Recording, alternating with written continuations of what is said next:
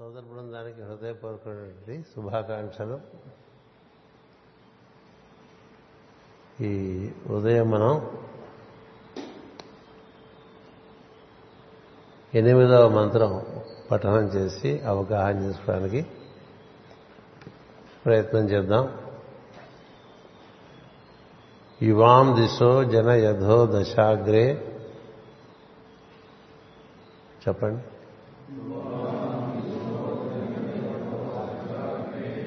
సమానం మూర్ధ్నిం రథయానం వియంతి తాసాం యాతం ఋషయో అనుప్రయాంతి దేవా మనుష్యా క్షితిమాచరంతి యువాం దిశో జనయధో దశాగ్రే సమానం మూర్ధ్ని రథయానం వియంతి తాసాం యాతం ఋషయో అనుప్రయాంతి దేవా మనుష్యా క్షితిమాచరంతి ఇవాం దిశో జనయథో దశాగ్రే సమానం మూర్ధ్ని రథయానం వియంతి తాసాం యాతం ఋషయో అనుప్రయాంతి దేవా మనుష్యా క్షితిమాచరంతి ఓం శాంతి శాంతి శాంతి.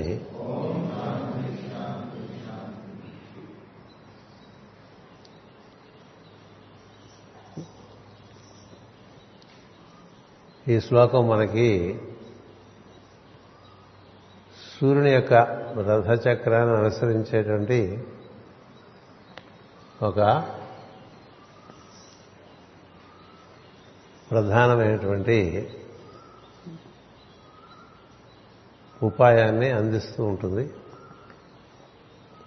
అగ్రే అంటే మొదట దశ దిశ పది దిక్కులను యువాం మీరిద్దరు జనయధ పుట్టించుతున్నారు. ఈ అశ్విని దేవతలు ఈ వృత్తాకారుడి గమనం భూమి చుట్టూ ఏర్పడటం వల్ల సూర్యుడు భూమి చుట్టూ తిరుగుతున్నట్లుగా కనిపిస్తుంది. భూమి చుట్టూ సూర్యుడు తిరగటం వలన తిరుగుతున్నట్టు కనిపించడం వల్ల మనకి దశ దిశలు ఏర్పడుతూ ఉంటాయి. అది ఎలా ఏర్పడితే చెప్తాను. మూర్ధ్ని శిరస్సు పైన సమానం కొలతలతో కూడినట్టి రథయానం ఈ సూర్యుని యొక్క రథం యొక్క ప్రయాణమును వియంతి విశిష్టముగా జీవులు పొందుతున్నారు తాసాం ఆ దిక్కుల యొక్క యాత దారిన ఋషయ ఋషయ ఋషులు దేవా దేవతలు అనుప్రయాంతి అనుసరించి ప్రయాణము చేస్తున్నారు మనుష్య మనుషులు భూ క్షితిం భూమిని ఆచరంతి అన్ని వైపులా ఎందులో చరించుతున్నారు ఈ సూర్యుని రథం అనుసరిస్తూ ఋషులందరూ దేవతలు ఋషులందరూ కూడా ఆ సూర్యుని రథాన్ని అనుసరిస్తూ చరిస్తూ ఉన్నారట. మనుషులు మాత్రం అది గమనించకుండా ఆ దారి నడవకుండా భూమి మీద వారికి తోచినట్టుగా నడుస్తున్నారట. అంచేత అందుచేత మీరు ఈ మనుషులు నశిస్తూ ఉన్నారు అని చెప్తున్నారు. ఇప్పుడు సూర్యుని రథం ఈ అశ్విని దేవతలు ఈ వృత్తాకారంగా భూమిని తిప్పుతూ ఉండటం చేత మనకేం జరుగుతుందంటే సూర్యుని యొక్క రథము మన చుట్టూ తిరుగుతున్నట్టుగా ఉంటుంది. ఉత్తరాన మన తూర్పున ఉదయించి మిట్ట మధ్యాహ్నం చేర్చుకుని చేరి పశ్చిమాన అస్తమిస్తున్నట్టుగా ఉంటుంది. అర్ధరాత్రి మన నడి రాత్రి మన పాదాల కింద ఉన్నట్టుగా ఉంటుంది. మళ్ళీ తూర్పున అటు ఉదయిస్తున్నట్టుగా కనిపిస్తుంటుంది ఇలా మనకి నడినెత్తి నుంచి ఇటు తూర్పుకి అటు పడమరకి సమానమైనటువంటి కొలతల్లో తూర్పు పడమర నడినెత్తి ఏర్పడుతుంది కదా. అలాగే అధస్సు కూడా ఏర్పడుతుంది. ఊర్ధము అధస్సు తూర్పు పడమర. మన తూర్పుకి తిరిగి నిలబడి చూస్తే మనకి ఎదురకుండా సూర్యుడిలా కానీ మనం ఉత్తర దక్షిణాలుగా కూర్చుంటున్నాం అక్కడ తూర్పు పడమరగా కూర్చుంటే తూర్పు మనం చూస్తుంటే మన వెనకాల పశ్చిమం. కదా. పైన నడినెత్తి ఉంటుంది. కింద అధస్సు ఉంటుంది. కుడి చేతి వైపు దక్షిణ ఉంటుంది. అందుకనే దీని దక్షిణహస్తం ఉంటాం ఉత్తరం ఎడం చేతి వైపు ఉంటుంది. ఇది మీ అందరికీ సులభంగానే అర్థమవుతుంది కదా. ఇప్పుడు మనం సూర్యుడు తూర్పు ఉదయిస్తున్నాడు పడమరణ అస్తమిస్తున్నాడు. మనం సూర్యుని చూస్తుంటే మనకి కుడి పక్కగా దక్షిణం ఉంటుంది ఎడవ పక్కగా ఉత్తరం. ఇలా నాలుగు దిక్కులు. ఆ నాలుగు దిక్కులే మనం ఇలా వేసుకుంటూ ఉంటాం. ఈ పర్ఫెక్షన్ సింబల్ని వేస్తూ ఉంటాం కదా. ఇలా ఊర్ధము తూర్పు పశ్చిమము అధస్సు నాలుగు కలిపితే ఒక డైమండ్ లాగా వస్తుంది. అలా మన దాని చుట్టూ వృత్తాకారంగా సూర్యుడు తిరుగుతున్నట్టుగా ఉంటుంది. వీటిని మనం కలిపామనుకోండి నాలుగు దిక్కుల్ని కలిపితే పర్ఫెక్షన్ సింబల్ వస్తుంది. కదా? అలా అన్ని గ్రహాలకి అలాగే ఉంటుంది. మనకి అలాగే ఉంటుంది. సూర్యుని ఎందు అలాగే ఉంటుంది.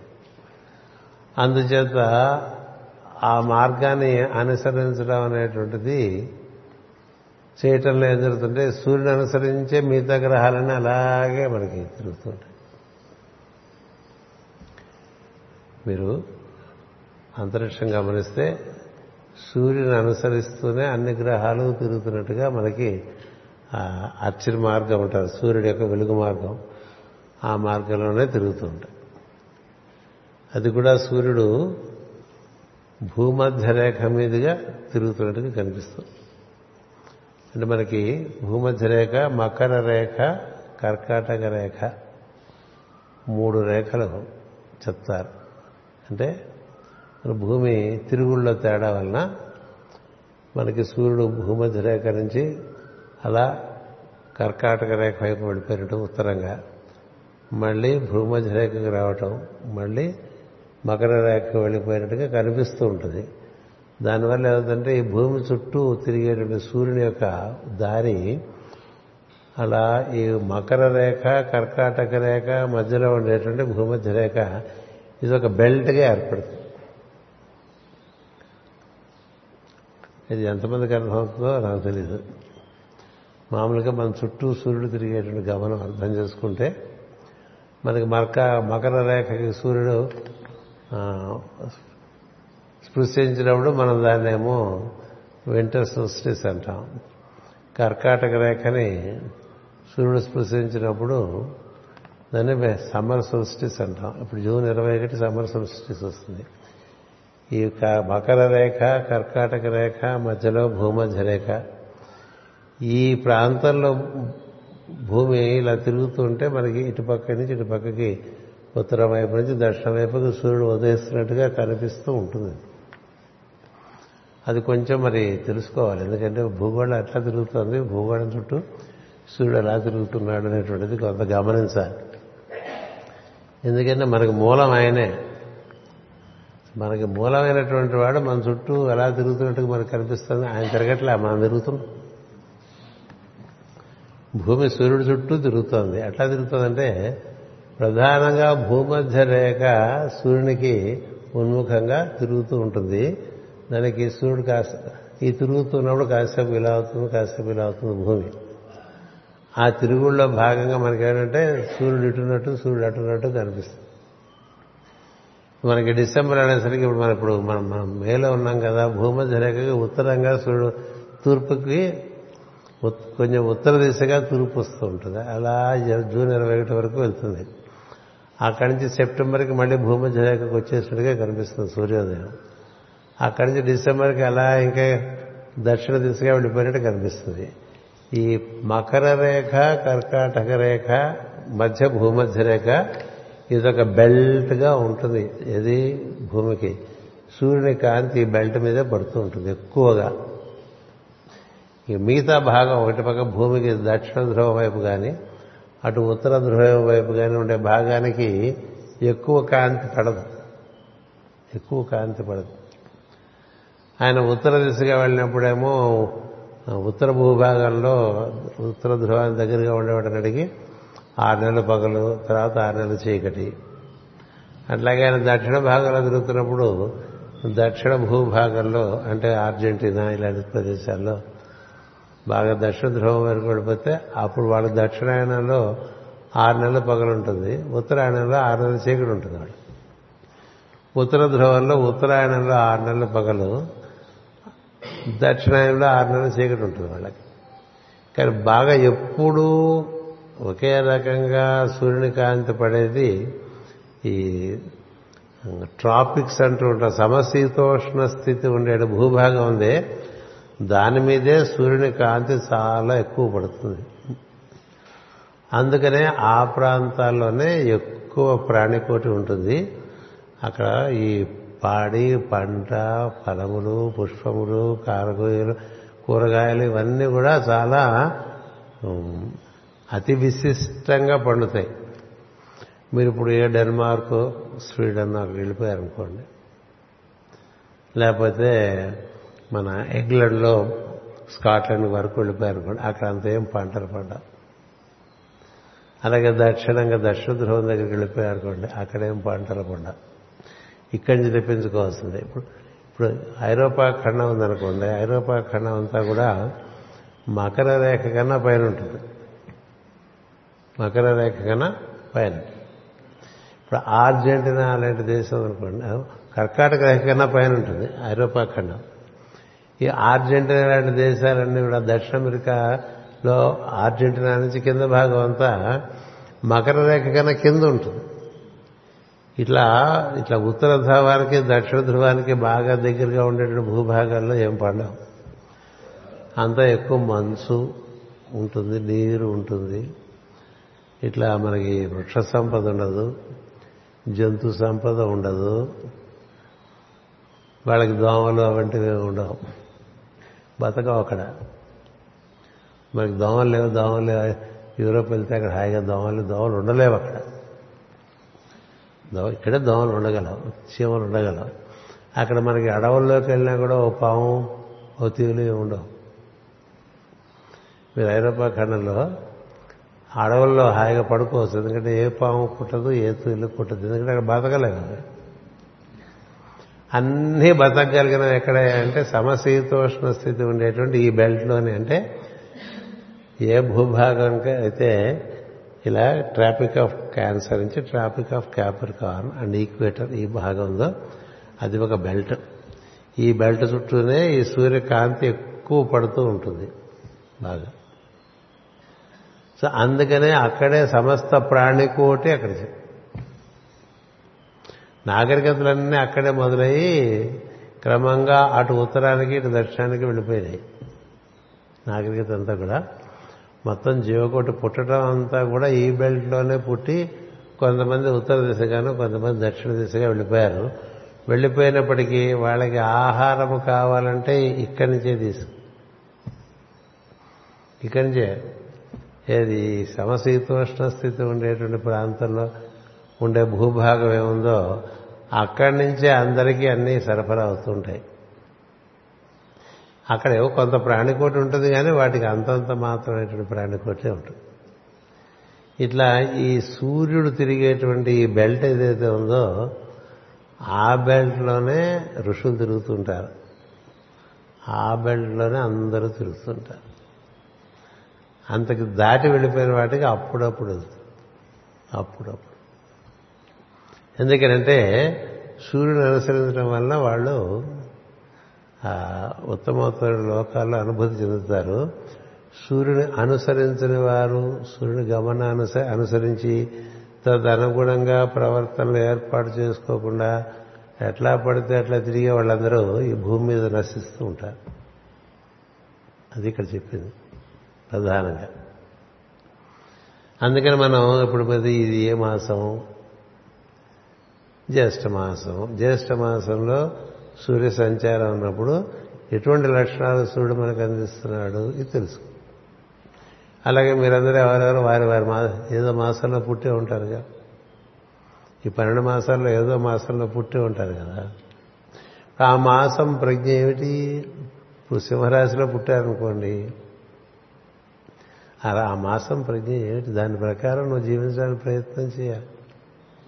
అలాగే నువ్వు పుట్టినప్పుడు తూర్పున ఏ రాశి ఉదయిస్తుందో అది నీ కర్తవ్యాన్ని తెలుపుతుంది. దాని అసెండెంట్ అంటూ ఉంటాం. ఆరూఢ లగ్నం అంటూ ఉంటాం. అది ఈ ఈ రాశిలో పుట్టినప్పటికీ నీకు కర్తవ్యం ఏ విధంగా ఉంటుంది తెలియాలంటే నీ నీ ఆరూఢ లగ్నం ఏ రాశిలో ఉందో అది నీకు కర్తవ్యాన్ని నిర్దేశిస్తుంది. దాన్ని అనుసరించి నువ్వు నడిస్తే నీవు సింహరాశి సూర్యుడిగా నువ్వు నువ్వు అనుభూతి చెందగలుగుతావు. నీ చంద్రుడు ఏ రాశిలో ఉన్నాడో చూసుకుంటే ఇదివరకంతా నీకు ఎలాంటి అనుభూతిలో ఉన్నావు? అక్కడి నుంచి ఇప్పుడు నువ్వు ఎలా మారాలి అనేది తెలుస్తుంది. అందుకు జ్యోతిషం. అంతేగాని ఎప్పుడు ఉద్యోగం వస్తుంది ఎప్పుడు పిల్లలు పుడతారు ఎప్పుడు ప్రమోషన్లు వస్తాయి నా ట్రాన్స్ఫర్ ఆగిపోతుందా? ఇవి కదా మనకి ఈ దరిద్రాల్లో బతుకుతూ ఉంటాం మనం. అందుకు కాదు జ్యోతిషం. అది కూడా తెలుసుకోవచ్చు జ్యోతిషం ద్వారా. కానీ జ్యోతిషం నువ్వు వెలుగును అనుసరించడానికి ఏర్పడింది. ఇప్పుడు ఈ ఈ ఈ జన్మలో నువ్వు వృశ్చిక రాశిలో పుట్టావు అనుకో నువ్వు చాలా గుప్తంగా లోపల ఉండాలి. అది సూర్యుడు చెప్తున్నాడు. ఇప్పుడు నీ రాశి నీ లగ్నం ఆరుడ లగ్నం ధనుస్సులో ఉందనుకో ఎంతమంది జీవకోటికి నువ్వు సహాయకారిగా ఉంటే అంత నీ జీవితం పడుతుంది.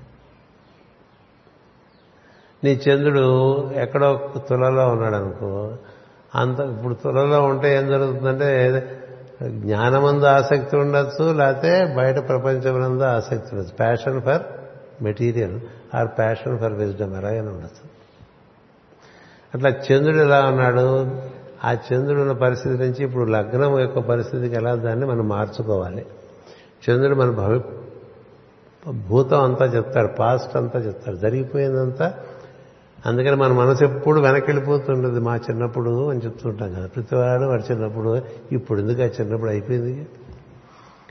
ఎప్పుడు అయిపోయింది బాగుంటుంది మనసుకి కదా? అయిపోయింది బాగుంటుంది. అది అంతకుముందు జన్మల్లో మనం పొందిన అనుభవాలన్నీ మనసు ద్వారా అందిస్తూ ఉంటుంది. అందుకని ఇప్పుడు ఎవరెవరికి కొంతమందికి కాకరకాయ అంటే ఇష్టం ఉంటుంది. కొంతమంది కాకరకాయ అంటే ఇష్టం ఉండదు. కదా? ఒకడికి ఎందుకు ఇష్టం ఉంది? వాడికి ఎందుకు ఇష్టం లేదు కాకరకాయ? అది వాడికి ఇదివరకు అనుభూతి అనమాట ఇప్పుడు ప్రకృతి ఏం చేస్తుంటే కాకరకాయ తినే పరిస్థితి కలిగిస్తుంది. నీకు ఎందుకు ఉండాలి ఆ పరిమితి? నేను కాకరకాయ తిన్నాను నేను అది తిన్ను నేను ఇది తిన్ను. అది కూడా పోషక పదార్థం కదా. ఇప్పుడు నీకు షుగర్ వచ్చిందనుకో కాకరకాయ తింటే మంచిదని చెప్తా కదా. కాకరకాయ చిప్స్ తెచ్చిస్తూ ఉంటారు తిరుగు అని చెప్పి. ఏది? అంటే ఏంటి? ప్రస్తుతం నీకు ఏదో అవసరమో దాంట్లోకి నువ్వు మార్చుకోవడానికి నీకు ఆరుఢ లగ్నం పనికొస్తుంది. మనస్సు ఎప్పుడు కూడా పాత విషయాలన్నీ పోగేసి అదే కరెక్ట్ అనిపిస్తూ ఉంటుంది. ఆ కరెక్ట్ నుంచి కొత్త కరెక్ట్లోకి రావడానికి అసెండెంట్ని మనం అనుసరించాలి. అలాగే ప్రతి వారికి మూడు ఉంటాయి. సూర్యుడు ఆరుడు లగ్నము చంద్రుడు. ప్రతివారి చంద్రుడు వారి యొక్క భూతం చెప్తూ ఉంటుంది భూతం. అంటే అయిపోయిందంతా అందులో ఉంటుంది. దాంట్లో ఉండే అనుభూతి ఒకటి ఆ అనుభవం ఒకటి ఉంటుంది. దాంతోపాటు దాని పరిమితత్వం కూడా ఉంటుంది. అందుకనే ఆ మనసు ఎప్పుడు కూడా ఇష్టాయిష్టాలు కొన్ని ఏర్పరచుకుని ఉంటుంది.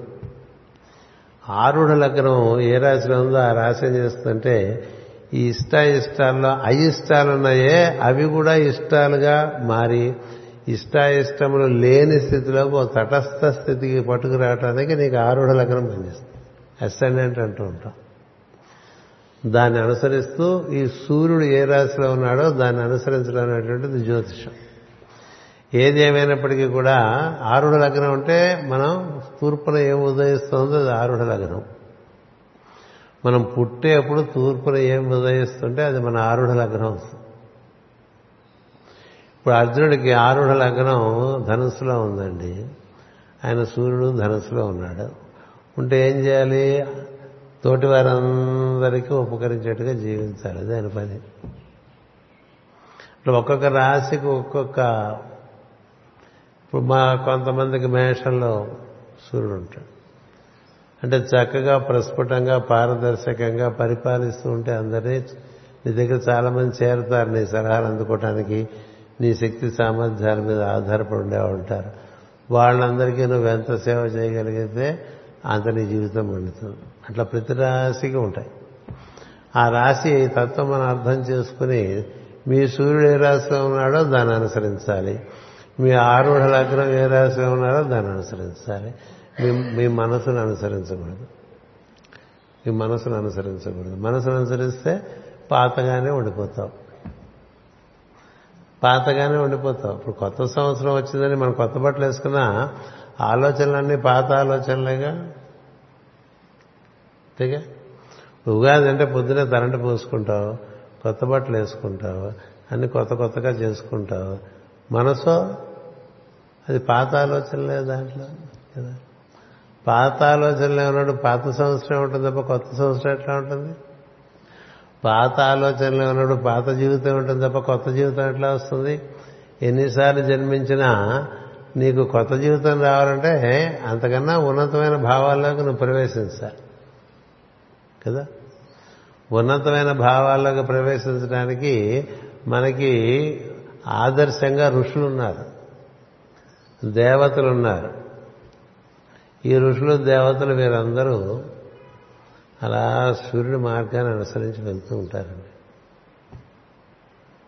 సూర్యుడి మార్గం ఆయన రథచక్రంకి ముందే నడుస్తూ ఉంటారు అంటే సూర్యుడు వస్తుంటే ముందు పెద్ద ప్రొసెషన్ వెళ్తూ ఉంటుంది. చాలా పెద్ద ప్రొసెషన్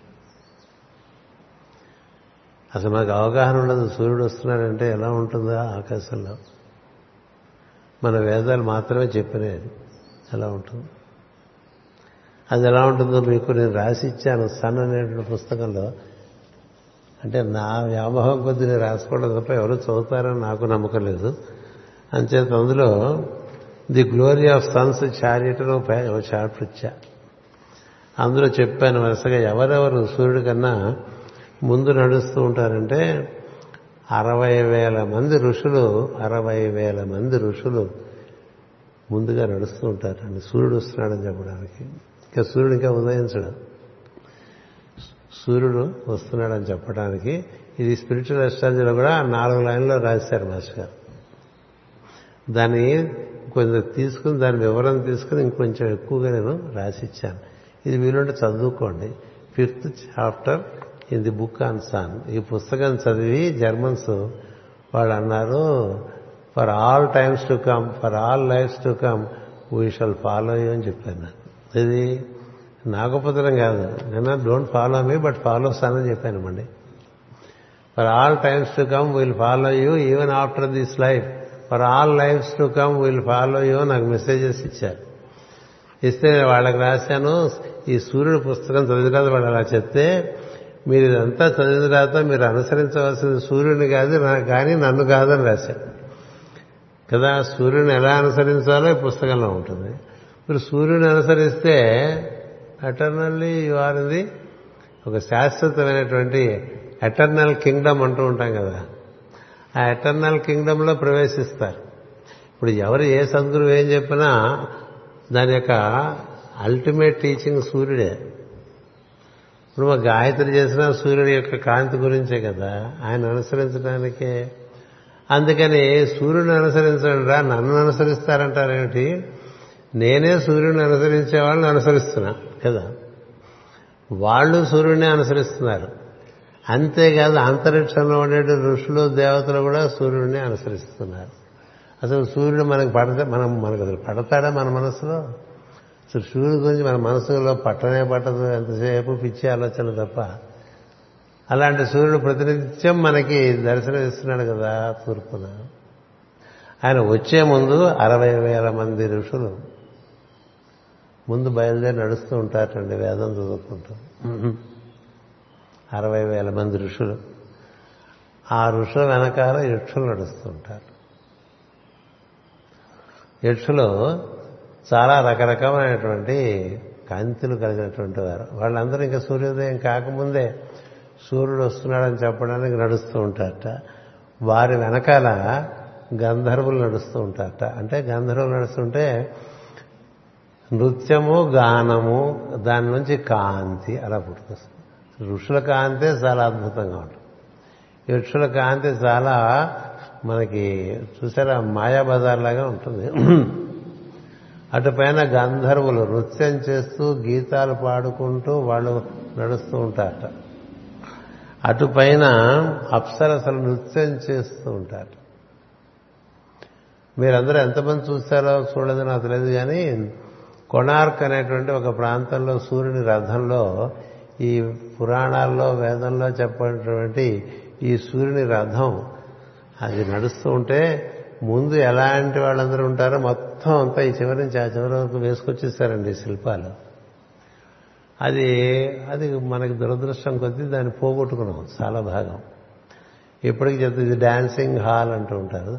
ముందు చాలా పొడుగుంటుంది. సూర్యుడు రావడానికి ముందు ముందు అరవై అరవై వేల మంది ఋషులండి. తరువాత యక్షులు. ఆ తర్వాత ఆడుతూ పాడుతూ గంధర్వులు గంధర్వులు. ఆ తర్వాత అప్సరస్సులు నడుస్తారు అప్సరస్సు. నాగులు నడుస్తాం.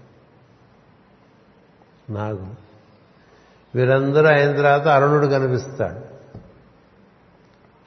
అరుణుడు కనిపించేట్లా అంటే ఇంకా సూర్యుడు వచ్చేస్తున్నట్టు ఎందుకంటే అరుణుడు అంటే అనూరుడని ఆయన రథంలో కూర్చుని ఉంటాడని చెప్తారు ఎర్రటి కాంతి బాగా వస్తుంటే ఇక్కడ వస్తాడు సూర్యుడని మనం చెప్పేస్తాం. ఎర్రటి కాంతి ఎక్కడి నుంచి వస్తుందో అది చూసి ఇక్కడ వస్తాడు ఇంక బింబం ఇక్కడ కనిపిస్తుంది మనం బాగా అలర్ట్ అయిపోతాం. తెల్లవారుసానే సన్ రైజ్ చూద్దామని రోజు చూద్దాం అనుకో మనం. ఎప్పుడో కన్యాకుమారి వెళ్ళినప్పుడు లేకపోతే ఓ తూర్పు సముద్రం వైపు వెళ్ళినప్పుడు అప్పుడు పొద్దున్నే చూద్దాం అనుకుంటాం. మామూలుగా మనం మనలో మబ్బులు ఎక్కువ కదా అందుకని ఇక్కడ సూర్యోదయం సమయంలో తూర్పులో కూడా మబ్బులు ఉంటాయి. సూర్యోదయం అంతగా కనిపించదు కదా మన మబ్బులే ఎక్కడ?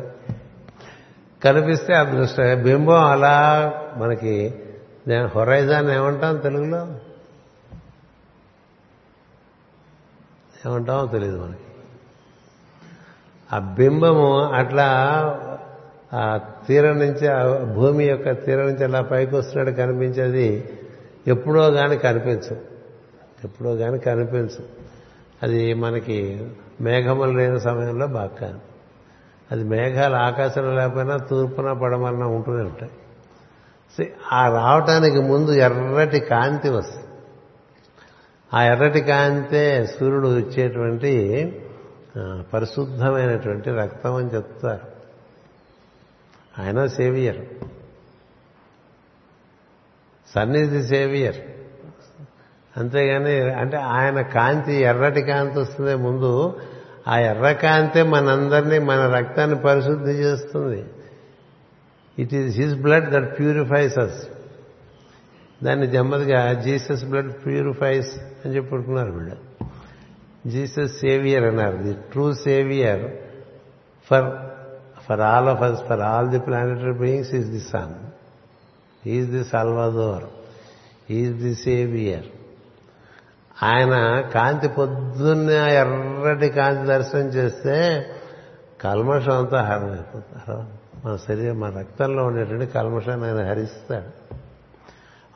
ఆయన అనూరుడు అంటారు. ఎందుకంటే ఆయన తొడలు కూడా ఊరువులంటే తొడలు. అది నిర్మాణం కాకుండానే వాళ్ళమ్మ గుడ్డు పగలగొట్టడం చేత తొడలు లేకుండా పుడతాడు. ఆయన అనూరుడు అంటారు ఆయన్నే అరుణుడు అని కూడా అంటారు. ఆ కాంతి వస్తుంది. ఈ ఈ సూర్యుడు ఆ కాంతి వచ్చిన తర్వాత సూర్యబింబం కనిపిస్తుంది కదా? సో సూర్యబింబం రాకముందు ఎంత కోలాహలంగా ఈ తెల వారుతూ ఉన్నప్పుడు తూర్పున తెల వారుతూ ఉన్నప్పుడు ఎన్ని ప్రజ్ఞలు ముందు నడుస్తుంది. యక్షులు గంధర్వులు యక్షులు గంధర్వులు ఋషులు అప్సరసలు. ఇంతమంది ముందు అంటే ఆరు రకాల వాళ్ళు వాళ్ళందరూ ఋషులు యక్షులు గంధర్వులు అప్సరసలు నాగులు ఆ తర్వాత అరుణుడు. వెనకాల సూర్యుడు ఉదయించిన తర్వాత సూర్యుడు వెనకాల నుంచి రథం తోస్తూ రక్షసులందరూ పనిచేస్తుంటారు అంటే సూర్యుడు రథం తోయటం ఏంటండి అంటే వాళ్ళు వెనకాల ఉన్నారంటే ఛాయ. అవన్నీ మనకి వాళ్ళందరూ రక్షసులు వెనక నుంచి తోస్తున్నట్టుగాను ముందు ఋషులు గానం చేసుకుంటూ వేదగానం చేసుకుంటూ వెళ్తుంటే వారి వెనకాల యక్షులు గంధర్వులు అప్సరసలు నాగులు. వీళ్ళందరూ వెళ్తుంటే అటుపైన సూర్యుడు రథం వస్తున్నట్టుగాను ఆ తర్వాత సూర్యుడి యొక్క దర్శనం. అందుకని సూర్య దర్శనం చేయటం అనేటువంటిది అది ఒక అది ఒక యోగం. ప్రతినిత్యం సూర్యుని దర్శించడం అనేటువంటిది ఒక యోగం. ఎప్పుడూ అక్కడెక్కడో పైకి వచ్చేసినప్పుడు కాదు. ఆయన ఉదయిస్తున్నప్పుడు.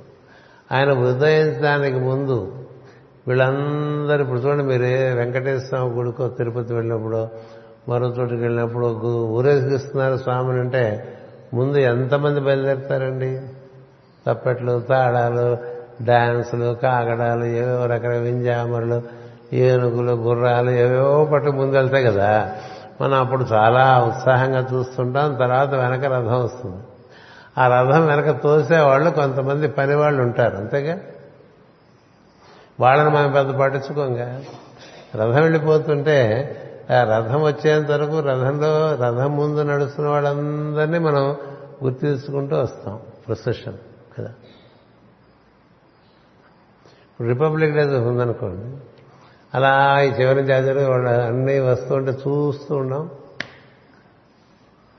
అట్లా ముందు వీళ్ళందరూ దేవతలు ఋషులు గంధర్వులు యక్షులు నాగులు ఇంతమంది ముందు సూర్యోదయానికి ముందే వచ్చేస్తారండి. అంటే నువ్వు ఎప్పటి నుంచి నీకు ఉత్సాహంగా ఉండాలి? ఈ ఊరేగింపు చూడటానికి సూర్యుని రథం యొక్క ఊరేగింపు. ఎంత ఉత్సాహం ఉందే అది మనకి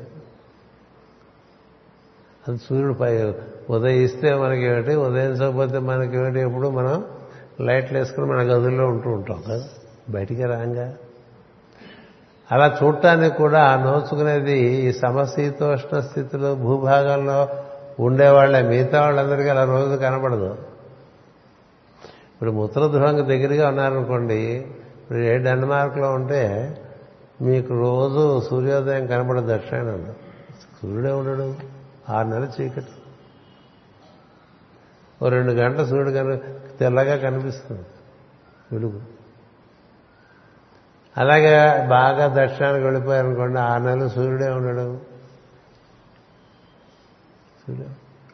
ఇక మనకి ఎప్పుడూ సూర్యుడు ఉంటాడు కాబట్టి మనకు విలువ లేకుండా పోయింది. ఎప్పుడూ సూర్యుడు ఉంటాడు కాబట్టి విలువ లేకుండా పోయింది. మీరు ఇంగ్లాండ్ వెళ్ళి కొన్నాళ్ళు ఉంటే ఎంత తపన చెందుతూ ఉంటారు ఇవాళ సూర్యుడు వస్తాడా రాడా అని. వస్తాడా రాడా అంటే వస్తాడు కానీ వాళ్ళకుండడు ఏం చేద్దంటే ఉత్తర భూభాగంలో ఎక్కువ మేఘాలు ఉంటాయి. నీలమైనటువంటి ఆకాశం ఎప్పుడో కానీ ఉండదు వాళ్ళకి. నీలమైనటువంటి ఆకాశం ఎప్పుడో కానీ ఉండదు.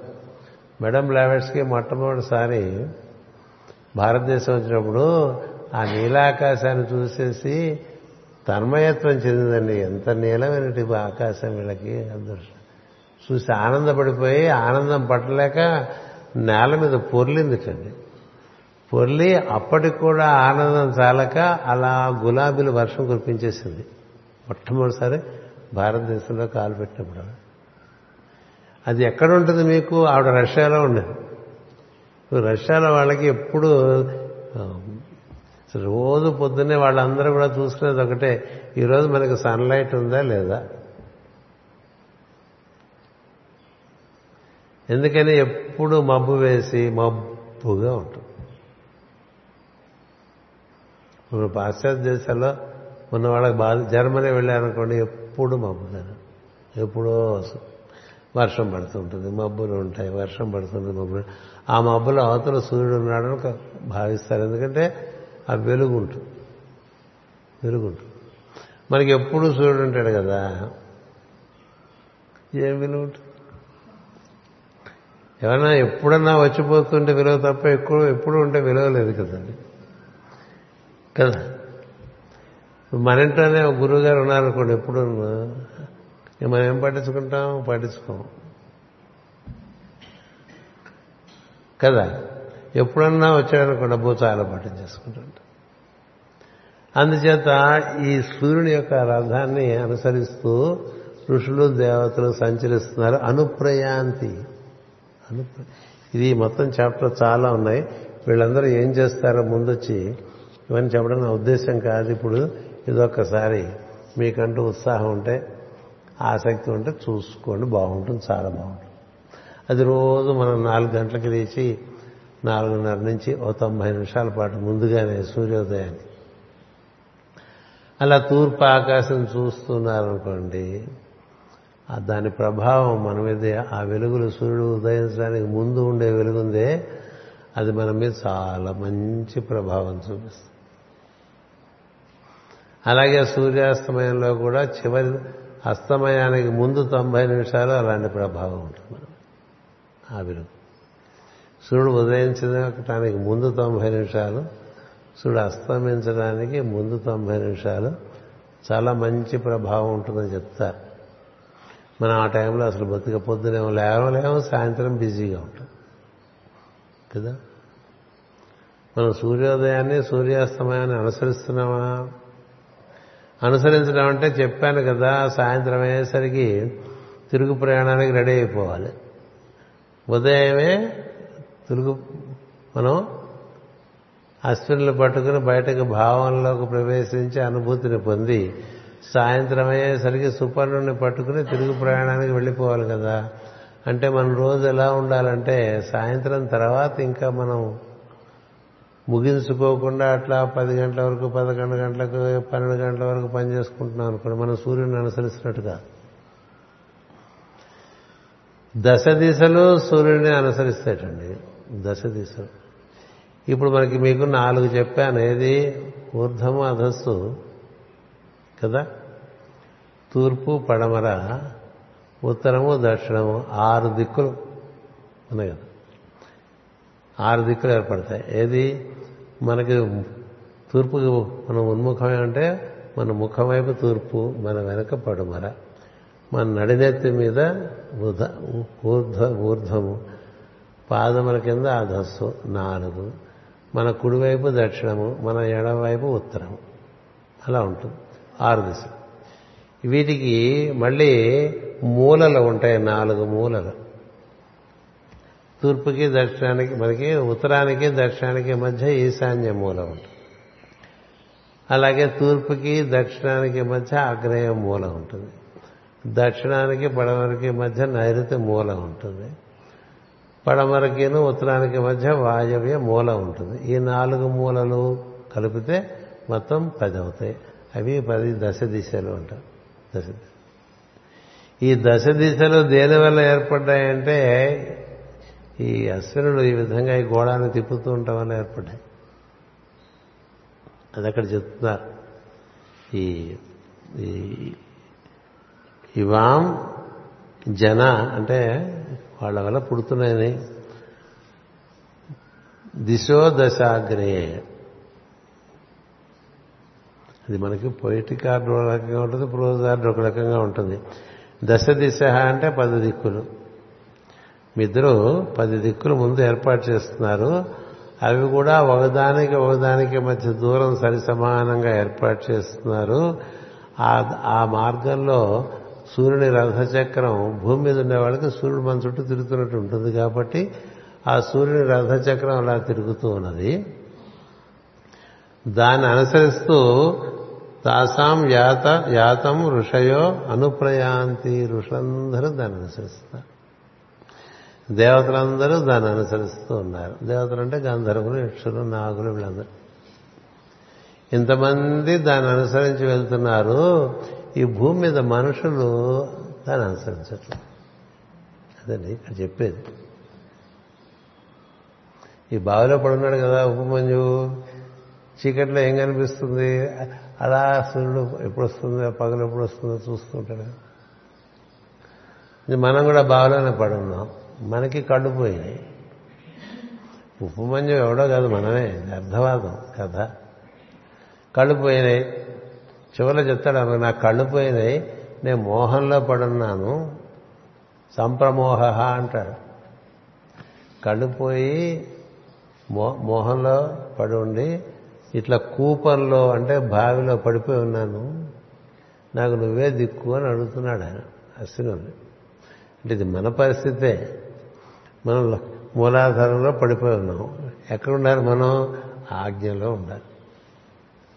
మనకి మన కుర్చీ మన మన కింగ్లీ చైర్ అంటారు రాజసింహాసనం ఉంటారు ఆజ్ఞని. ఇక్కడ ఈ ఈ అనాహత చక్రాన్ని సింహాసనం అంటారు. ఇది సింహాసనం ఇది రాజసింహాసనం. అంటే మన జీవితానికి మనం రాజుల్లా బతకాలంటే మనం మన ప్రజ్ఞ ఆజ్ఞలో ఉండాలి.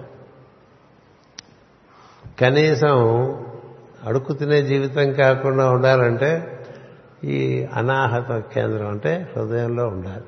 అంటే కనీసం సింహరాశి. అంతకన్నా ఉత్తమం మేషరాశి. అలా ఉండాలి. అలా ఉండకుండా మనం ఎక్కడ ఉంటామంటే ఎక్కడో వృశ్చికంలో కింద పడి ఉంటాం. విషం కక్కుతూ. వృశ్చిక రాశి విషానికి ప్రతీక కదా. అక్కడే పాములు తేళ్ళు అని చెప్తూ ఉంటారు. అందుకని వాడిని కాటేసి వీడిని కాటేసి ఇంకొన్ని కాటేసి అసూయ ద్వేషం వీటితో బతుకుతూ ఉంటాం. చెప్పడానికి అందరం అందరినీ ప్రేమించము ఉంటాం మనం చాలా ద్వేషిస్తూ ఉంటాం. చాలా అసూయ చూపిస్తూ ఉంటాం. చాలా అనుమానిస్తూ ఉంటాం. చాలా అవమానిస్తూ ఉంటాం. ఇదిగో కదా. అవేం చెప్తాం అందుకని ఈ శ్లోకం ఏం చెప్తుందంటే చాలా గంభీరమైన విషయం ఆవిష్కరిస్తుంది. దశ దిశలు మీ వల్ల ఏర్పడుతున్నాయి. ఈ దశ దిశల్లో ఎవరున్నారు? ఉత్తరంలో కుబేరుడు ఉన్నాడు. ఉత్తరంలో కుబేరుడు ఉన్నాడు కదా? ఈశాన్యంలో పార్వతీ పరమేశ్వరుడు కలిసి ఉంటారు ఈశాన్యం. తూర్పులో అమ్మవారు వెలుగు. ఆగ్నేయంలో అగ్ని. ఆగ్నేయంలో అగ్ని. తూర్పులో ఇంద్రుడు కూడా ఉంటాడు. ముఖాది ఇంద్రస్య అగ్నిశ్యామి ఆగ్నేయంలో అగ్ని ఉంటాడు. దక్షిణంలో దాక్షిణ్యముతో కూడిన దక్షిణామూర్తి ఉంటాడు. యముడు ఉంటాడు. యముడు దాక్షిణ్య స్వరూపుడు. ఆయన కొంత దాక్షిణ్యం వరకు లేదు. అక్కడే దక్షిణామూర్తి స్వరూపంగా ఉంటాడు. అటుపైన నైరుతిలో నిరుతి అనేటువంటి రక్షసులు ఉంటారు. రక్షసులు వేరు. మనం చూసే అసురులు వేరు. రక్షసులు అంటే పదార్థమును రక్షించేవారు అని అర్థం. పదార్థమును రక్షించేవారు అక్కడ ఉంటారు నైరుతిలో ఉంటారు పడమరలో వరుణుడు ఉంటాడు. వాయవ్యంలో వాయువు ఉంటాడు. ఇలా మనకి ఎనిమిది దిక్కుల్లోనూ ఈ ఎనిమిది దేవతలు ఉన్నారు. అలాగే ఊర్ధ్వమునందు ఇంద్రా విష్ణువు అధస్సునందు అగ్నా విష్ణువు కేంద్రంలో మనకి మనం ఉన్నాం. కదా? అలాగే దక్షిణంలో దత్తాత్రేయుడు ఉన్నారని చెప్తారు. దక్షిణంలో దత్తాత్రేయుడు ఉన్నారు దక్షిణ దేవతలు ఉన్నారు. ఉత్తర దేవతలు ఉన్నారు. తూర్పు దేవతలు ఉన్నారు. పడమర దేవతలు ఉన్నారు. ఈశాన్యము ఆగ్నేయము వాయువ్యము నైరుతిలో కూడా తదనుగుణటువంటి దేవతలు ఉన్నారు. వీరందరూ కూడా ఈ సూర్యుని రథాన్ని అనుసరిస్తున్నారు. దశ దిశలు ఏర్పరిచారు. ఇందులో ఉండేటువంటి ఋషులు దేవతలు కూడా ఈ సూర్యుని రథాన్ని అనుప్రయాంతి అన్నారు. అనుసరిస్తూ ప్రయాణం చేస్తూ. అనుసరిస్తూ ప్రయాణం చేస్తూ. కాబట్టి అందరూ దాన్ని అనుసరించి ప్రయాణం చేస్తుంటే ఈ మనుషులు ఇప్పుడు అనుసరించట్లేదండి. ఎందుకు అనుసరించట్లేదు? మనుషులంటే మనుపూత్రుడు. మనుపూత్రుడు. మనుపూత్రుడు అంటే మనకి మనసోట ఎక్స్ట్రా ఇచ్చారండి. మిగతా వారందరూ మనసును అనుసరించారు ధర్మాన్ని అనుసరిస్తారు బుద్ధిలో ఉండి. మిగతా వారందరూ బుద్ధిలో ఉండి ధర్మాన్ని అనుసరించి వెళ్తూ ఉంటారు. ప్రతి వారికి వారి వారి ధర్మాలు వారికి ఉన్నాయి. గ్రహములన్నిటికీ వాటి ధర్మాలు వాడుకున్నాయి. ఉన్నాయి సప్తరుషులందరికీ వారి గ్రహ వారి ధర్మాలు వారికి ఉన్నాయి ఆ ధర్మ వారికి సమస్తం తెలిసిన వారి ధర్మమే వారు పట్టి పాటిస్తూ ఉంటారు. ఇప్పుడు సప్తరుషుల్లో అత్రి ధర్మం అత్రికి ఉన్నది భృగు ధర్మం భృగు భృగుకున్నది అంగిరసుని ధర్మం అంగిరసునకున్నది వశిష్ఠుని ధర్మం వశిష్ఠునకున్నది పులస్సుని ధర్మము పులహుని ధర్మము క్రతువు ధర్మం ఎవరి ధర్మాలు వారుకునే వారు అవే అనుసరిస్తారు. పక్కవాడిది బాగుందని చేయరు. ఆ పని బాగుంది కాబట్టి నా పని వదిలేసి ఆ పని చేస్తాను అన్నారు వాళ్ళు అట్లాగే గ్రహములు కూడా వారి వారి ధర్మాలను వాటి పరిపాలిస్తుంటారు. అలాగే ప్రజాపతులు వారి ధర్మాలను వారు పరి పరిపాలిస్తూ ఉంటారు. అలాగే రుద్రులు అలాగే సనక సనందనాథులు సనక సనందనాథులు అటుపైన రుద్రులు ఆ పైన ప్రజాపతులు ఆ పైన మనవులు వాగ్దేవతలు మనకి అందరూ ఎవరైనా వారి వారి ధర్మాలు వారు పరిపాలిస్తూ ఉంటారు. ఎందుచేత వారందరూ కూడా ఈ వెలుగును అనుసరించి నడుస్తూ ఉంటారు.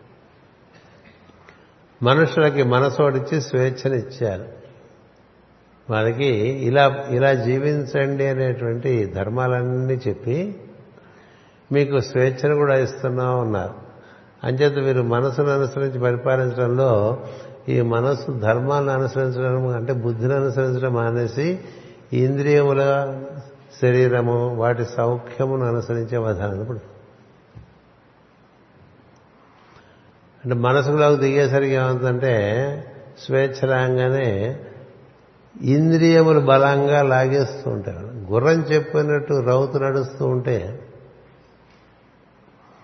మన రథానికి ఐదు గుర్రాలండి. రథం అంటే శరీరం. దానికి ఐదు గుర్రాలు చాలా బలమైన ఉన్నాయి. ఆ ఐదు గుర్రాలు రథసారథి చెప్పినట్టు నడవాల? అవి వాటి ఇష్టం వచ్చినట్టు నడిపిస్తుంటే అందులో వీడు వెళ్ళిపోతుంటాడా? గుర్రకి వెళ్తున్నాం అనుకోండి అది మంచి పక్కన గ్రీన్ ఫీల్డ్స్ కనిపించాయి అనుకోండి రోడ్డు వదిలేసి అది పొలాల్లో పడి అవి ఇవి తింటుంటే నీ ప్రయాణం ఆగిపోతుంది కదా. అంతే కదా? ఇటు వెళ్ళినప్పుడు ఇటు తినేసి అటు కనబడితే అటు తినేసి అట్లా గుర్రం పచ్చిక దానికి అందుకనే దానికి గంతలు కట్టేస్తాం. గంతలు కట్టేసి అటుపక్కది ఇటుపక్కది చూడకుండా దారిలో వెళ్ళటం కోసమే గంతలు కట్టేస్తాం కదా. అట్లా మనకి మనసుకి గంతలు కట్టుకోవాలి. కట్టకపోతే ఏమవుతుందంటే ఇంద్రియములు చూపించేటువంటి ఇంద్రియాధ్రముల వైపు వెళ్ళిపోయి మోహంలో పడిపోతుంది మోహంలో పడిపోతే నువ్వు నడవలసిన దారి వదిలేస్తావు. దారి వదిలేస్తే ఇంక కనిపించదు దారి. అది గుడితనం. గారి దారి వదిలేస్తే ఇంక మరి దారి కనిపించదు కదా. మామూలుగా ఇప్పుడు పాశ్చాత్య దేశాల్లో హైవేలో వెళ్తున్నప్పుడు పొరపాటున ఒక ఎగ్జిట్లోంచి బయటకు వచ్చారనుకోండి మళ్ళీ హైవేలోకి రావాలంటే చాలా తిప్పలు పడాలి. మన ఊళ్ళో లాగా. మనకి ఇంకా అలాంటి రోడ్లు రాలేదు. ఇంకా అలా డెవలప్ అయిపోతాం మనం కూడా కొన్నాళ్ళకి. దారి వదిలేసిన వాడు దారిలోకి రావడం చాలా కష్టం. మనం దారి ఎప్పుడో వదిలేసాం. ఎందుకంటే ఇంద్రియముల వెంటపడిపోతూ ఉంటాం కాబట్టి. కన్నుకి నచ్చింది చెవికి నచ్చింది నోటికి నచ్చింది ముట్టుకుంటే నచ్చింది వాసన వాటి వెంటపడిపోవటం కన్నా బుద్ధిని అనుసరించి వెళ్తే మనం కూడా ఈ ఋషుల వల్లే అన్ని అనుభూతి చెందుతూ ఉంటాం. భూమి మీద అనుభూతి చెందవచ్చు ఇంతకన్నా దివ్యమైన లోకాల్లోనూ అనుభూతి చెందవచ్చు. అలా కాకుండా మనం మనసు ఇవ్వటం చేత మనసును వినియోగించుకోవడం చేత కాక ఆ మనస్సు ఇంద్రియములతో అనుసంధానంలో ఇంద్రియములకు వశపడిపోతుంది. ఇంద్రియములకు వసపడిపోతే ఇంద్రియములు చెప్పినట్టు ఇంద్రియములు ఎప్పుడు కూడా శరీర సౌఖ్యం కోసమే పనిచేస్తుంది శరీర సౌఖ్యం. అంటే రథకుడి రథకుడికి రథము గుర్రములో కూడా తను చెప్పినట్టుగా నడిచేట్టుగా ఉండాలి. కానీ అలా కాకుండా ఏం జరుగుతుందంటే అవి రకరకాలుగా మనం ఆ దారిలో వెళ్ళకపోవటం వల్ల ఈ క్షితి అంటే భూమి ఈ భూమి మీద ఈ జీవులు రకరకాలుగా తిరుగుతుండడం చేత వాళ్ళు క్షతులైపోతున్నారు. భూమికి కూడా క్షతం ఉన్నది అంటే అయిపోవటం ఉన్నది. మనకి అయిపోవటం ఉన్నది. అయిపోవటం దేని వల్ల జరుగుతుంది? మనసు వల్ల జరుగుతుంది. పోయినప్పుడు కూడా మనసే పోతుంది. మళ్ళీ మనం మళ్ళీ వచ్చి మళ్ళీ శరీరం ధరించినప్పుడు మళ్ళీ ఏడేళ్ళకల్లా మనసు వచ్చేస్తుంది. పిల్లవాడు పుట్టినప్పుడు ఇంకా వాడికి అన్ని తెలియవుగా అవన్నీ లోపల విత్తనాలన్నీ ఉంటాయి లోపల పిడకలో పెట్టినట్టు. పిడకలో పెట్టిన విత్తనం పాతిస్తే చెట్టు వచ్చేస్తుంది కదా. అలాగే పూర్వజన్మ సంస్కారములన్నీ పిడకలో పెట్టినట్టుంటాయి మనసులో పుట్టినప్పుడు. అందుకని చూసినప్పుడు పిల్లల్ని చిన్నప్పుడు చాలా ముద్దుగా ఎంతో ముచ్చటగా కనిపిస్తుంటారు.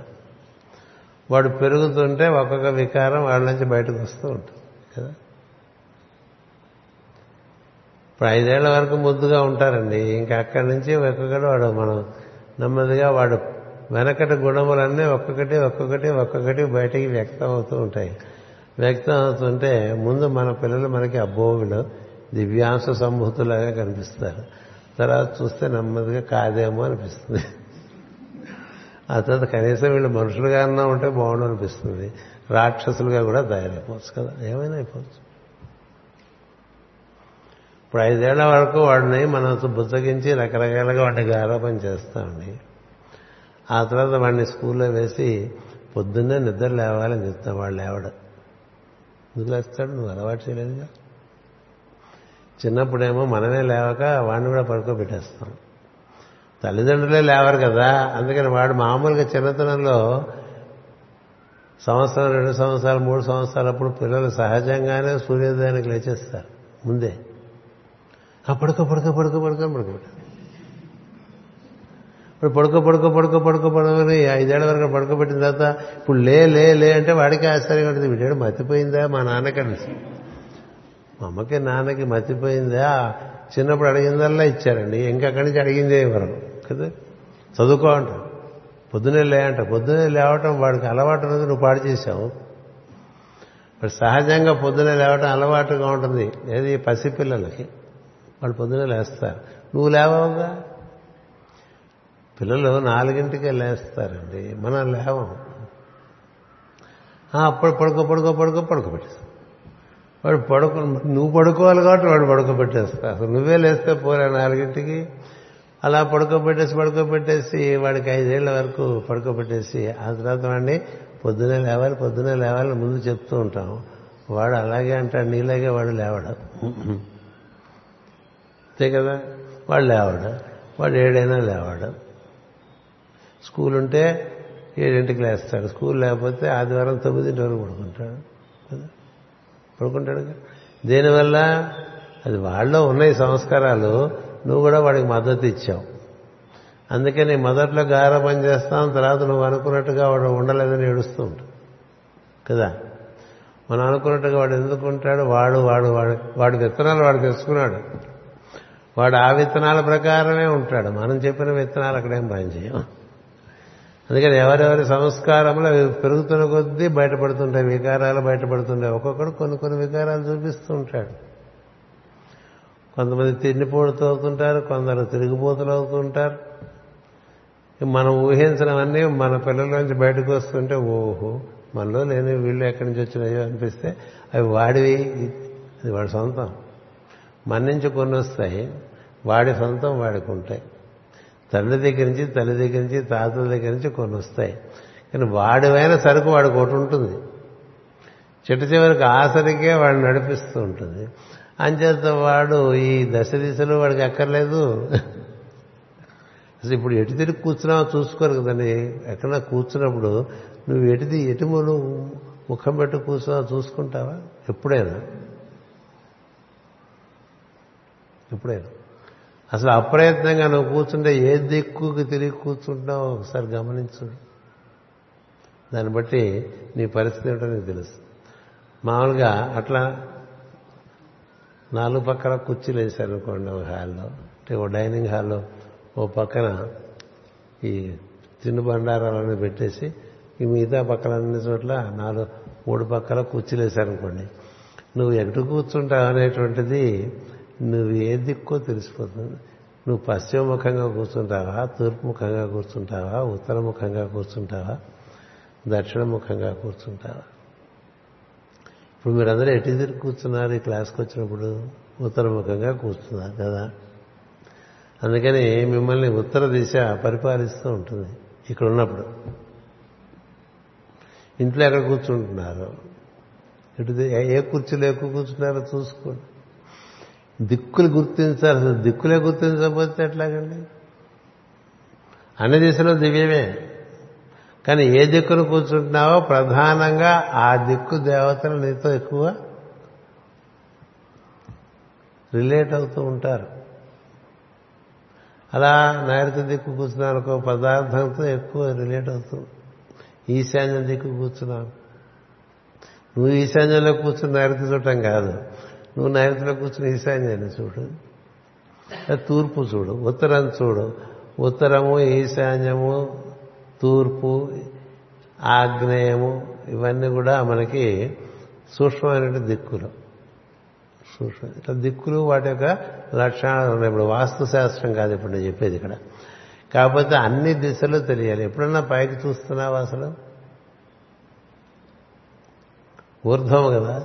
చూస్తున్నావు ఎప్పుడన్నా పైకి? ఆకాశంలో ఏమన్నా ఎప్పుడన్నా చూసావా ఎప్పుడు మట్టి చూడటం కదా? కదా? ఎప్పుడన్నా ఆకాశంలోకి చూసావా పూర్వకాలం వాళ్ళ అదృష్టవంతులు అసలు పడుకున్నప్పుడు ఆకాశం చూస్తూ పడుకునేవాళ్ళు. మనకి ఇప్పుడు అన్ని భయాలే అన్ని బాధలే. కదా? అన్ని భయాలే అన్ని బాధలే. అంటే మనం ఎలాగో ఊర్ధ్వం చూడం తూర్పు చూస్తున్నావా? ఏం జరుగుతోంది తూర్పులో ఉదయం? పశ్చిమం చూస్తున్నావు? ఏం జరుగుతోంది? అస్తమించేప్పుడు పశ్చిమంలో. దక్షిణం ఎలా ఉంది? ఉత్తరం ఎలా ఉంది? వాయవ్యం ఎలా ఉంది? ఆగ్నేయం ఎలా ఉంది? నీ ఇంట్లో దిక్కులు నుంచి నీకేమి అందిస్తున్నాయో? పది దిక్కుల నుంచి అందిస్తుంటాయి. పది దిక్కుల నుంచి అందిస్తే నువ్వు మధ్యలో కూర్చుంటావు పదకొండవ వాళ్ళగా. తెలుసా? అందుకనే రుద్రం ఈ పద్దిక్కులు నువ్వు మధ్యలో కూర్చొని నిన్ను కాపాడటం కోసం ఓం నమో భగవతే వాసుదేవాయ అంట. ఓం నమో భగవతే రుద్రాయ అంట. ఓం నమో భగవతే రుద్రాయ పది పది ఓం నమో భగవతే రుద్రాయ అని మొదలు పెడతావు కదా. మరి ఆ లింగం చుట్టూ పది దిక్కుల నుంచి ఆ విధమైనటువంటి కాంతి వచ్చి ఆ లింగం ప్రభావితమై మనకందరికీ అది ఆ పది దిక్కుల యొక్క ప్రభావం మనకు అందిస్తూ ఉంటుంది. అందుకని అన్ని దిక్కులు మంత్రాలు చెప్పేస్తారు. మా లఘున్యాసంలోను మహన్యాసంలోను అన్నీ చెప్తారు. మనకంతా రొటీనే దేని గురించి మనకి పెద్ద ఇంట్రెస్ట్ లేదు. అదేదో చాలా బాగా చేసామని ఫీలింగ్లో ఉంటూ ఉంటాం. ఏదైనా ఓం నమో భగవతే రుద్రాయ అనగా నీ చుట్టూ శివలింగం ఏర్పడిపోయి దాని చుట్టూ దశ దిక్కులు ఏర్పడిపోతూ ఉంటాయండి. ఎందుకని పది అక్షరములు పది దిక్కుల యొక్క కాంతిని ప్రభావాన్ని నీకు అందిస్తూ ఉంటాయి. మనం అలా ఇచ్చారు పాపం వాళ్ళు ఇచ్చిన వాళ్ళు అంత బాగా ఇచ్చారు. మనకేదో తెలిసిన ఫీలింగ్ తప్ప ఏం తెలీదు. ఏం తెలియదని తెలుసుకోవడం ప్రధాన జ్ఞానం. ఏం చేద్దని తెలుసుకున్న కొద్దీ ఏం తెలుస్తుందంటే మనకేం తెలియదనే తెలుస్తూ ఉంటుంది. కదా అందుకని ఇప్పుడు ఎందుకు చెప్తున్నారంటే ఇక్కడ వాళ్ళు దశ దిశలు ఏర్పాటు చేశారండి అశ్విని దేవతలు. ఎవరి కోసం? వాళ్ళ కోసమా? వాళ్ళ కోసం కాదు. వాళ్ళు అంతసేపు ఈ సృష్టిలో జీవుల కోసమే వాళ్ళ తాపత్రయం అంతా. అది తెలిసి ఋషులందరూ దాన్ని అనుసరిస్తున్నారట. దేవతలందరూ దాన్ని అనుసరిస్తున్నారట. మనం దాన్ని అనుసరించట్లేదు. అది ఇక్కడ చెప్తున్నటువంటి విషయం. మనం చాలా ఫీలింగ్ మనం చాలా గొప్పవాళ్ళని మనకి అంతంత ఎంతెంత అహంకారాలు ఒక్కొక్కడికి సత్యంత అహంకారాలు. కదా? ఎంత తక్కువ తెలిస్తే అంత అహంకారం ఉంటుంది. ఎంత తక్కువ తెలిస్తే అంత అహంకారం ఉంటుంది. అందుకని ఎంత ఎక్కువ తెలిస్తే అంత వాడుండడు. సో మనం ప్రార్థన దేంతో మొదలు పెడతాం? ఓం నమ అంటాం కదా. ఓం నమ అంటే అర్థం? నేను లేను. ముందు అసలు తెలుసుకోవాలి. నువ్వేంట్రా? కొత్తెంగాడిలాగా నువ్వు ఓడి మొదలవుతావు. నువ్వు లేవు అసలు. వాడే నువ్వుగా ఉన్నావు. అందుకని నేను లేనైనా నువ్వే నేనుగా ఉన్నాను అనేటువంటిది ముందు గుర్తు తెచ్చుకోవాలి. లోపల గుండెల్లో కూడా అదే చెప్తుంటుంది. ఆ గుండెల్లో ఆ సత్యం ఎప్పుడు గానం చేస్తూ ఉంటుంది. సోహం సోహం సోహం సోహం గుండె మీద చెవి పెట్టి వింటే గూడు వింటావు అని ఒక పాట ఉంది మరి కదా? గుండెలో గూడు అలా గోడు గోడ ఉంటుంది. ఏమిటా గోడు అంటే అలా గోడు పెట్టేస్తూ ఉంటుంది. రిపీటెడ్గా చెప్తుంటే బాగా గోడు పెడుతున్నాడు అంటాం కదా. ఇట్లా హృదయం ఎప్పుడు రిపీటెడ్గా చెప్తుంటుందండి. నేనున్నా నేను ఇక్కడున్నాను నేను ఇక్కడున్నాను నేను ఇక్కడున్నాను నేను ఇక్కడున్నాను అని చెప్పి దైవం చెప్తూ ఉంటాడు. అందుకనే హృత్ అయం అంటే అర్థం అది. హృదయం అంటే హృత్ అయం. హృత్ అయం అంటే నేను ఇక్కడున్నాను అని. దాని అర్థం అది. హృదయం అంటే ఇది మన ఈ గుండెకే అనుకుంటూ ఉంటాం.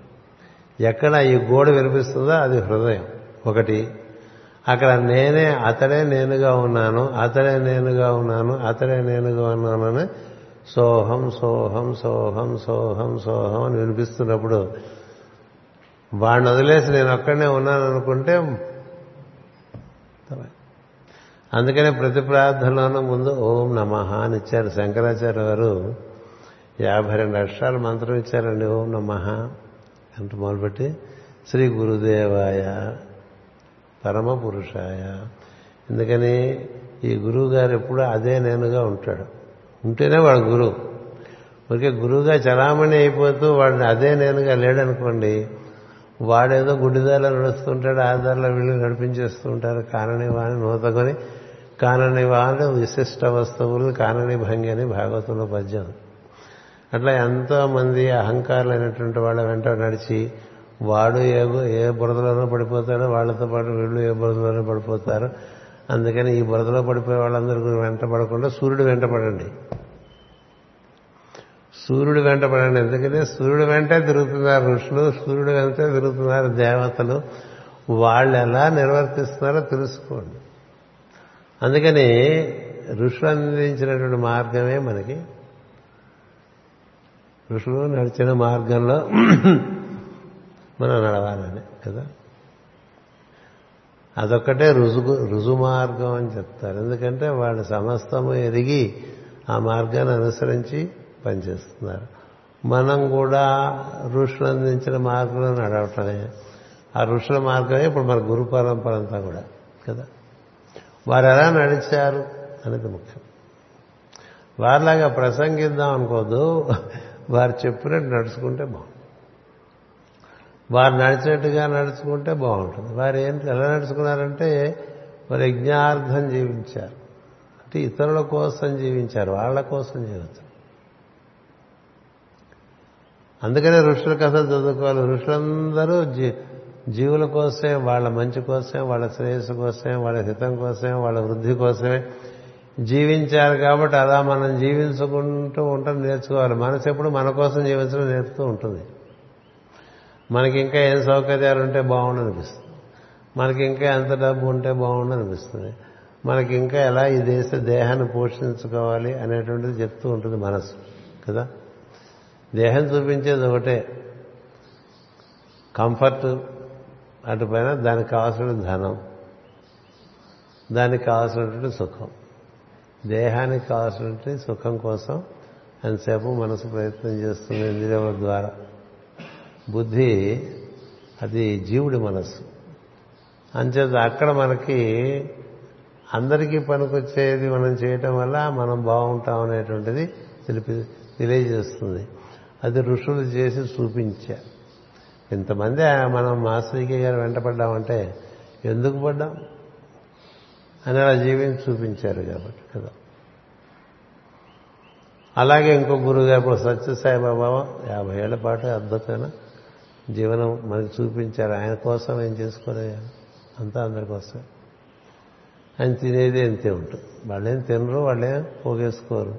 అందరి కోసం. ఈ అందరి కోసం జీవించడం అనేటువంటిది ఋషుల మార్గం. అందరి కోసమే దేవతలు కూడా పనిచేస్తుంది. గాలి కూడా గాలి కోసం కాదు.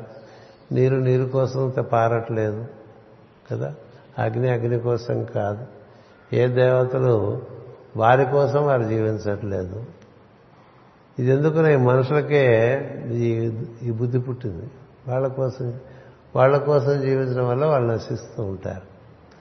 అంచేత ఈ శ్లోకంలో చెట్టు చెవలారంటే ఈ మనుషులు ఇలా నాశనం అయిపోతున్నారు ఎన్నిసార్లు వీళ్ళకి. దేహం ఇచ్చి మనసు ఇచ్చి ఇంద్రియాలు ఇచ్చినా వాళ్ళు అటు చూడట్లేదు ఇటే చూస్తున్నారని శ్లోకం చెప్తుంది. మనుష్యాహ క్షితిమాచరంతి.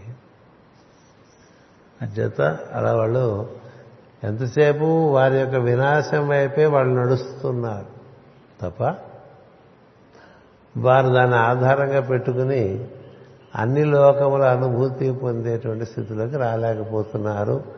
అనేటువంటిది ఈ శ్లోకంలో ఉంది. ఇలాగే ఇంకో శ్లోకం కూడా ఉంటుంది. ఈ రెండు ఈ సాయంత్రమే సాయంత్రంతో ఆ రెండు అయిపోతే సాయంత్రం చెప్పే మంత్రం కూడా మనుష్యాహ క్షితిమాచరంతే వస్తుంది. అక్కడ ఇంకో రకంగా చెప్తారు. ఇది మన కథ ఋషుల కథ దేవతల కథ. అందరూ మనకన్నా గొప్పవారందరూ ఎవరిని అనుసరిస్తున్నారో మనం కూడా వారిని అనుసరి కదా? అలా అనుసరించడానికి అవతార అవతారాలు వస్తుంటాయి. అలా అనుసరించడానికి అంశావతారాలు వస్తుంటాయి. అలా అనుసరించడానికి ఋషులు వస్తూ ఉంటారు. మన జీవితాల్లో ఎంతోమంది ఋషులు. ఒక్కటే గుర్తుపెట్టుకోండి ఈయన వల్ల ఏం జరుగుతోంది ప్రపంచానికి అనేది ముఖ్యం. A man is ultimately judge by what he has done but not by what he has said వాడు ఎంత మాట్లాడాడు అనేది కాదు చూస్తా. వాడు ఎన్ని పుస్తకాలు రాశాడు ఎంత మాట్లాడాడు? అది కాదు. ఎంత చేశాడు? అందుకని ఎంతమందికి మన వల్ల హితం జరిగితే అంత మనం ఋషి మార్గంలో నడిచినట్టు. అది కృష్ణుడు మనకి భగవద్గీతలో యజ్ఞార్థం కురు కర్మాణి అని. యజ్ఞము అలా చేస్తూ ఉంటే అందరి కోసం చేస్తుంటే మనకి చాలా అనుకోకుండా సంపద చేరుతూ ఉంటుంది మన దగ్గర. దాన్ని కూడా దానం చేసేసాను యజ్ఞము దానము. అటుపైన తపస్సు. ఈ రెండు చేసేవాడికే తపస్సు భరిస్తుంది. బాగా పోగేసుకునేవాడికి తపస్సు భరిస్తుంది. వాడు పోగేసుకునేది వాడికి అడ్డమైపోయింది అన్నీ పనిచేసుకున్న వాడికి తపస్సు తప్ప అన్నీ పోగేసుకునేవాడికి తపస్సు లేదు. అవదు ఎందుకంటే వాడు పోగేసుకునేది వాడికి అడ్డమైపోయింది బోల్డ్ పరపతి బోల్డ్ కాంటాక్ట్స్ పెంచుకున్నాం అనుకోండి పొద్దున్నేచి దగ్గర నుంచి ఫోన్లే కదా? బోల్డ్ ఆస్తిపాస్తులు అక్కడ ఇక్కడ అటు మైసూర్లోనూ ఇటు బళ్ళార్లోను అటు అనంతపురంలోను ఇంకా ఎక్కడో విశాఖపట్నంలోను అయితే హైదరాబాద్లోనే అన్ని చోట్ల తలోటి ఏదో కొనేసి పెట్టుకున్నాం అనుకోండి అక్కడి నుంచి సమస్యలు రావు. అవన్నీ ఎలా ఉన్నాయో చూసుకోవద్దు. ఆ వాటి చుట్టూ తిరుగుతూ ఉంటాం. అలాగే ఏమైనా ఆస్తిపాస్తులు అవన్నీ కూడా అవి మనకి సుఖాన్ని కొంతవరకే సుఖాన్ని ఇస్తాయి. అవి మితిమీరితే దుఃఖాన్ని ఇవ్వటం మొదలు కదా? అందుకని పని చేసుకోవటం అనేది తెలివి. పోగేసుకోకపోవటం తెలివి. అట్లా ఉంటుంది ఋషులు తెలివి. ఋషులు తెలివి. అందుకని యజ్ఞం యజ్ఞార్థం జీవించేవాడికి సృష్టి సంపద వాడి దగ్గర చేరుతూ ఉంటుంది. చేరుతుంటే ఇంకా పంచుకో ఇంకా పంచుకో. పంచి దగ్గర రానే అప్పుడు నీకు తపస్సుకి కావాల్సినటువంటి అనువైనటువంటి సమయం ఏర్పడుతుంది. ప్రతిది ఎప్పుడు ప్రతిరోజు మనం అనుకుంటాం మనం రోజు మూడు గంటలు అలా మాస్టర్ ప్రేయర్లో కూర్చోవచ్చు కదా అని. ఏది? మనం పెట్టుకునే కార్యక్రమాలే మనకు అడ్డాం కదా. పొద్దున అరగంట సాయంత్రం అరగంట చేసేసి చాలా బాగా చేసామని ఫీలింగ్లో ఉంటాం. ఇంకా రిటైర్డ్ కమ్యూనిటీ చేసే పనులే ఉన్నాయండి ఉద్యోగంలో ఉన్నారు అంటే అర్థం ఉంది. ఉద్యోగంలో లేనివాడు ఏం పొద్దున ఒక గంట మధ్యాహ్నం ఒక గంట సాయంత్రం ఒక గంట పడుకున్న పోయే ముందు ఒక గంట పొద్దున లేచినప్పుడు ఒక గంట అట్లా ఐదు గంటలు చేసుకోవచ్చుగా. ఎన్ని గంటలు చేస్తున్నాను ఏం లేదుగా. తిరుడే తిరుడు తిరుడే తిరుడు తిరుడే తిరుడు ఎందుచేత? అది అలవాటు అయిపోయింది. ఇట్లా తిరుగుతుంటే ఏదో చేసేస్తున్నావు ఫీలింగ్లో ఎందుకని? తపస్సుకి నువ్వు అనువుగా జీవితాన్ని అల్లుకోలే. ఎప్పుడు అల్లుకుంటావు క్రమంగా అన్నీ అప్పచెప్పేయగలిగి ఉండాలి కదా? అరవై ఏళ్ళ నుంచి అది మొదలుపెట్టరా అని చెప్పారు. సో మొదలుపెట్టమని నలభై రెండుకే మొదలుపెట్టమంటారు. సగం జీవితం అప్పటికి అయిపోతుంది.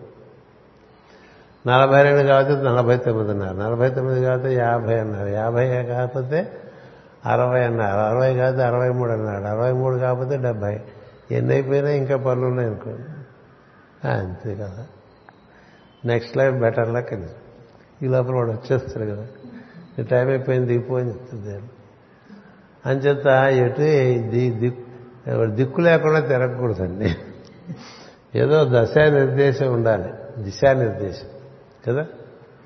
ఏదో దిక్కుకు నడుస్తూ ఉండాలి. దిశానిర్దేశం ఉండాలంటూ ఉంటాం కదా.